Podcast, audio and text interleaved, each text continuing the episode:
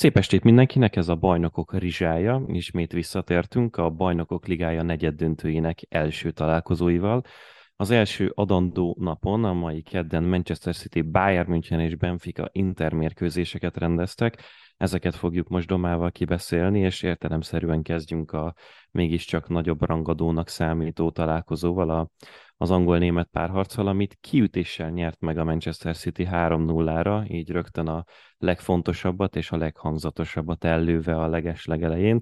Tudjuk le a kötelezőket is, és akkor utána végigmehetünk az egész meccsnek a történésein. A 27. percben Rodri szerezte meg a vezetést a City számára egy hatalmas, gigantikus bombagollal a rosszabbik lábával, aztán a 70. percben Bernardo növelte az előnyt, és végül a 77. percben egy ezt megelőző assziszt után Holland gollal is bejelentkezett, 3-0-ra alakítva az eredményt. Nagyon simának tűnik így visszatekintve, mondjuk az első félidő végén, a félidőben azt gondolta, de hogy ez sima lehet. Szerintem ö, benne van egy ilyen meccsben az is, hogy hogy három gólos különbség lesz, és ez, ehhez nem feltétlenül kell dominancia. Tehát még hogyha a City nem is dominált volna ennyire, akkor is Edersonnak és Jan Zomernek olyan meccse volt, és tényleg nem, nem csak Zomert kell kiemelni, azt hiszem. Nyilván ő volt az, aki ha a védéseket nézzük csak, akkor tényleg földön túl itt teljesített ezen a meccsen. Mondjuk volt is mit védenie, de Ederson is nagyon a helyén volt, hogyha kellett, akkor védett. Szerintem az első félidő után a 3-0-át tarthatjuk meglepőnek, de, de az 1 0 előny tudatában az, hogy itt a játékképe alapján ez 3-0 lett, az inkább csak 3-0, mert, mert a, a végén tehát a Bayern védelem az teljesen nullára összeomlott. Abszolút, és majd mindjárt kifejtjük így a gólokra kitérve, hogy mi volt az, amit a vesztét okozta a Bayern Münchennek, de Zommerre visszakötve én a meccsnek egy adott pontján borzasztóan kiakadtam itthon rá, mert mert rémületesen rosszul irányította a, a védelmét. És volt vagy öt vagy hat olyan szituáció, amikor vagy egy uh, saját védőharmadukban elvesztett labdát követően, vagy, vagy egy kontra után nagyon nem kommunikált jól a védőivel, és borzasztóan nagy bajokat csinálhatott volna, de közben meg igazából azt írtam föl így a, a jegyzetembe, hogy nagyon szívesen kritizálnám emiatt, de nem fogom tudni, mert egyébként meg a kapus feladatát azt, azt zseniálisan elvégezte. Nagyon érdekes volt a, az, amit mondasz, mert én is tök ugyanezt éreztem az első fél idő végén, hogy itt azért a City jócskán előnyben van, és semmilyen meglepetés nem okozna, hogyha tartanák végig az előnyüket a meccsen, de egy ilyen egy másik dolog, amin meggondolkodtam a meccs közben, hogy mit fogunk majd mondani, az, az volt az előre kitalált szövegem, hogy egy ilyen, ha van izgalmas és van érdekességekkel agyon töltött 1-0 a bajnokok ligája kieséses szakaszában, akkor az ez volt. Hát végül az eredmény az egy picit megmásított, de tényleg az történt, hogy nem rohant egyik csapat sem.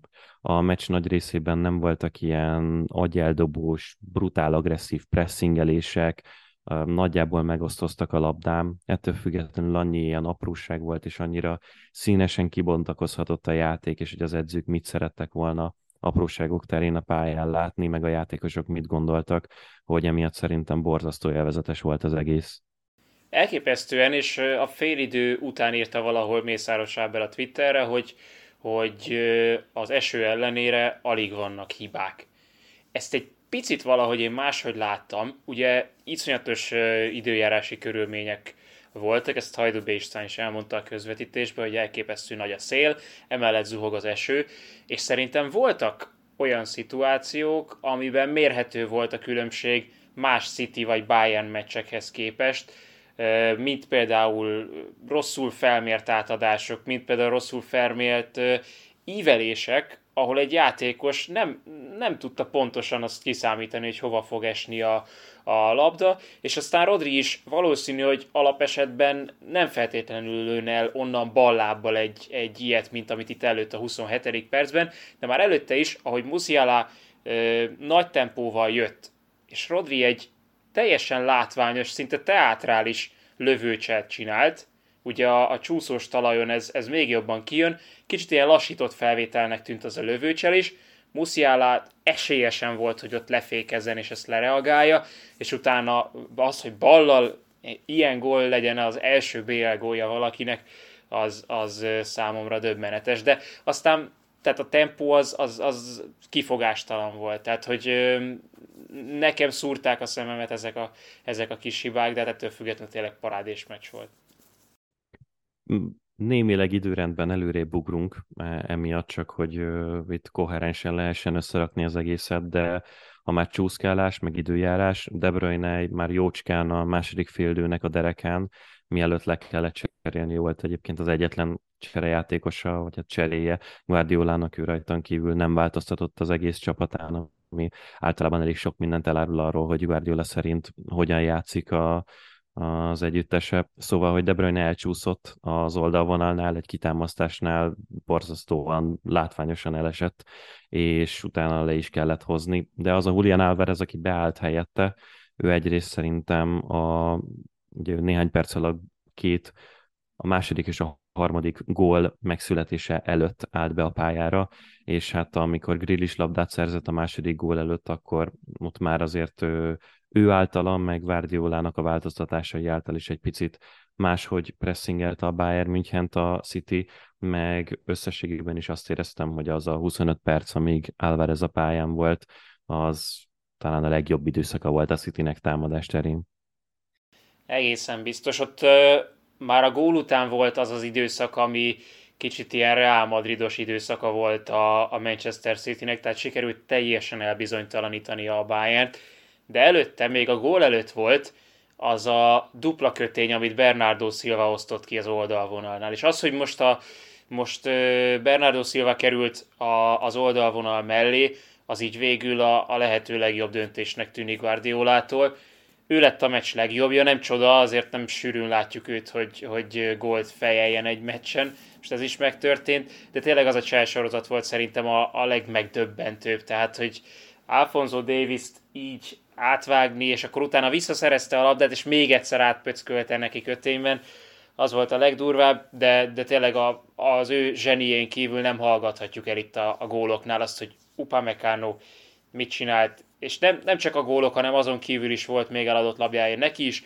Deliknek is volt még talán a hosszabbításban egy teljesen érthetetlen passza, és ez a teljes összeesés a Bayern-től, aminél pedig tényleg föl kell vetődnie annak, hogy Nagelsmann mit gondolhat otthon a, a tévé előtt, és, és miket tört össze vajon, hogy ő azért lehet, hogy másképpen állt volna ehhez a mérkőzéshez. Nem fogom tudni sajnos a választ rá, mert ehhez valami egészen elképesztő, hatalmas méretű adatbázis kéne, és nem vagyok sajnos Opta Bence, mint ahogy egyszer a Tibi hívott Twitteren, de az egyik kedvenc Twitteres felhasználóm tette fel azt a költői kérdést, hogy vajon volt-e valahol olyan edző a bajnokok ligája történetében, aki lehozta veretlenül, és nem csak, hogy veretlenül, hanem százszázalékosan egy idényben az összes mérkőzését, és mégsem lett bajnokok ligája győztes. Szerintem jó esély van rá, hogy ezzel Nagelsmann egyedül büszkélkedhet. Egy másik ilyen nagyon érdekes, meg kis vicces jelenete volt a meccsnek még az első félidő vége előtt egy picivel, amikor Müller, mint egy ilyen másodedző magyarázott Tuchelnek, meg megpróbálták megtárgyalni, hogy vajon mit csináljanak a félidőben, de még Upamecánóra, meg Bernardo Silvára, egyrészt igen, a Bernardo Silvának a betételét azt én is csak dicsérni tudom, mert az egy ilyen brilliáns egyéni kiválasztás volt, és Guardiola most ezen a meccsen nem a szerkezetén változtatott, nem valakit helyezett valami teljesen random pozícióba, hanem egyszerűen ilyen személyi döntéseket hozott meg, és ezek brilliánsan ültek. Mondjuk ezek a személyi döntések azért volt köztük, ami furcsa volt. Tehát az, hogy Akanji kezdjen jobb hátvédben, megint előkerülhetett volna, az most nyilván nem, tényleg nem a, az alapjátéka értelmében, hogy túl gondol valamit, de, de az, hogy négy közép hátvéddel állt föl, az most az most zseni volt. És hogyha Bernardo Silvát kiemeltem, akkor egyénileg ugye nehezebb kiemelni bárkit a City védelméből, de összességében tökéletesen működtek. Tehát valószínűleg Alfonso Davis miatt volt ott ö, a jobb hátvéd poszton Akanji, és amikor oda került akár Davis vele, akár igen, igen, igen, igen. Tehát bárki került vele szembe, le tudta szerelni. Stones annyi volt a különbség, hogy most nem jobbról lépett be középre, hanem középről lépett előre, de neki is fantasztikus meccse volt. Ruben Dias a legfontosabb pillanatokban tudott blokkolni, és hát uh, Aké is átjátszhatatlannak tűnt az egész meccsen, meg hát amit ő a levegőben ural, az, az döbbenetes. Őket talán kevésbé fogják megénekelni, ezután a meccs után pedig, pedig őket is lehetne és kéne. Abszolút. A, az Upamecano bizonytalankodáshoz, csak hogy ne hagyjak ilyen levegőben lógó gondolatokat, ott azt szerettem volna mondani, hogy a Guardiola, amit már említettem, a letámadásában egy picit változtatott a Citynek, és valószínű az történt, hogy az első félidőben észrevették, hogy ő fejben nincsen százszerzelékban itt most, és azért bele-bele hibázgat, és a második félidőnek főleg azon a részében már, amikor Julian Álvarez beállt, akkor Grill is egyértelműen sokkal agresszívabban berfelé lépett rá, és egy ilyen akció után született a, a Bernardo Silvának a gólja, a, még egy gondolatom volt, ami szerintem tök fontos ebből a, a, ehhez a meccshez kapcsolódóan. Csupomotting. nem, nem, nem, mond, bocs. Nem, a, a négy középhátvédet szerettem volna mondani, hogy ez az a igazán komoly változtatás, ami idén beült ide a Manchester City-be, mert ilyet hogy a szélső hátvéd posztokon Guardiola sok mindent kért már a játékosaitól, azt hosszú ideje látjuk, de ez ad nekik egy olyan stabil vázat, mind a labba kihozatalok, mind a védekezés során, ami elképesztő. És az, hogy így nagyon sok játékos kényszerül arra, hogy a csapat érdekei, meg Hólának az igényei miatt alkalmazkodjon a kollektíva érdekében, az szerintem például egy, egy tök jól ki uh, tornyosult abban, és egy jó szimbóluma volt annak, hogy stones harmadik gól előtt fejjel, egy pontrugás után visszafejelte a Holland elé a labdát, mert valahogy ez nekem azt mutatta, hogy tényleg itt rajta kívül gyakorlatilag mind a másik tíz ember, aki a csapatban van, ő többféle szerepkört, többféle felelősséget tud vállalni a pályának minden egyes részében ha már említetted Hollandot, akkor legyen ez itt a, a záró dolog ezzel a meccsel kapcsolatban. Nyilván neki is kellett lőnie egy gólt, mert különben nem lenne Holland a Holland. 24 BL meccsen 34 gól. És 45 gólos a szezonban, úgyhogy ezt szerintem hagyjuk is, és, és ugorjunk. Igen, én is pont ezt akartam mondani, hogy erre nem is szeretnék reagálni, mert önmagában is felháborítóak ezek a számok. A Benfica Inter mérkőzés az nem volt felháborító, az inkább az óvatoskodásról szólt, az Inter 2-0-ra győzött. Az 51. percben Bastoninak a szép, hosszú és gyönyörűen tekerődő beadását követően Barella fejjel szerezte meg a vezetést, aztán a 82. percben egy beadás után Joao Mario, akinek amúgy elképesztően zseniális BL menetelése volt az idei szezon során, és kifejezetten szomorú, hogy ő volt az, aki belehibázott, de nagyon bután és ostobán meghosszabbította ténylegesen a kezét, a, a testét a kezével egy beadást követően a 16-oson belül, ami hát a szabálykönyv alapján egy 11-es jelent, az pedig Lukaku. Nagyon magabiztosan értékesítette, és így állt be a 2-0-ás végeredmény. Nem tudom, hogy emlékszel rá, a Benficának az előző meccse után is mi ketten beszélgettünk, és akkor felvetettük, hogy sárga alapok miatt Antonio Silva egyedül fog maradni ott a védelem közepén, és Otamendi nem lehet vele. Az első gólnál véltem felfedezni ennek a problémának hát így eredményét, mert ott, amikor Barella fejjel helyzetbe került, nagyon-nagyon elcsúszott a Benfica védelme.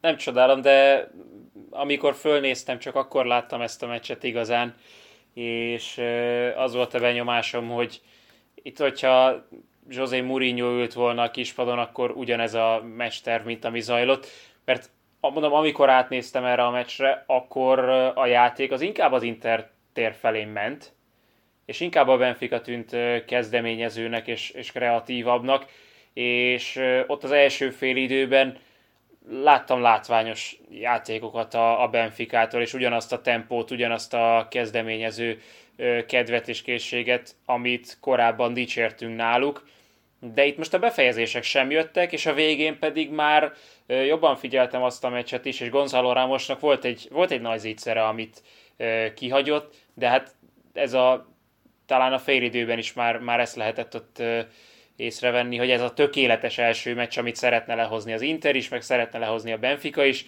és hát ebből az kerekedik ki, hogy egy butaság, egy hiba, meg egy ilyen kiválóan, döbbenetesen jól sikerülő beadás után 2-0, és majd, hogy nem azt mondjuk, hogy ez, ez olyan simának tűnik, mint a Manchester City-nek a visszavágója. Igen, azért így, hogy idegenben lőtt gólok már nincsenek, de ettől függetlenül idegenben két gólos előnyt szerezni az odavágón az mindig nagyon nagy százalékban megnöveli a továbbítás esélyét. Elképesztő, hogy ezt mondtad, hogy José Mourinho-t emlegetted föl. Ugyanez jutott nekem eszembe a meccs közben, hogy egyrészt, ha jól gondolom, akkor utoljára az Inter BL elődöntőben akkor járt, amikor elmentek egészen a döntőig Mourinho-val, és meg is nyerték azt és ez tényleg pont amiatt, hogy inkább átadták a kezdeményezést, hogy arra játszottak, hogy ők az egyébként azt gondolom, hogy jobb játékos keret által le fognak tudni csapni arra az egy-egy lehetőségre, ami adódik előttük egy hiba után.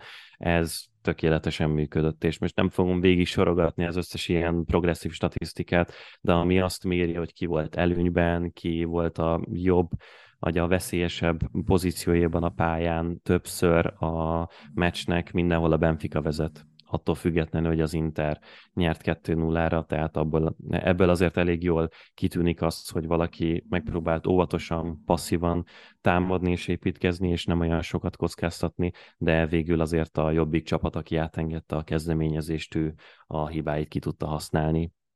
Úgyhogy így alakult ki az a 2 0 végeredmény. Akarsz-e még bármit hozzátenni ehhez a két meccshez? Nem, szerintem ennyi. Jövünk holnap is. Holnap is lesznek izgalmak, reméljük szorosabb végeredményekkel.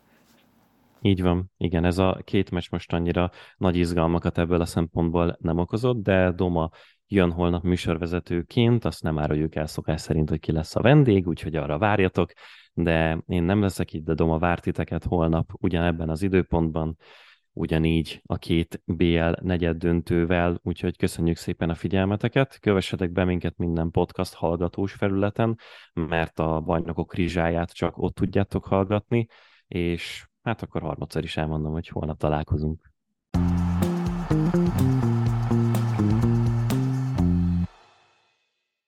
Ha más podcastekre is kíváncsi vagy, hallgassd meg a Béton műsor ajánlóját. El tudod képzelni, hogy a podcastet, amit éppen most hallgattál, fél év múlva már a mesterséges intelligencia generálja? Mi sem. De ha érdekel, eljött már a gépek lázadása. Hallgass bele az Embertelen podcastbe. Orsós Lajos vagyok, a műsor házigazdája. Egyelőre még élőben. Egyelőre. Fedezzük fel együtt, hogyan ismerkedik, randizik, mesél és vitatkozik Betty és Péter, két teljesen mesterséges intelligencia. Lajos, a podcast címét mond még egyszer, Léci. Oké. Okay. Embertelen podcast. Ez a műsor a Béton közösség tagja.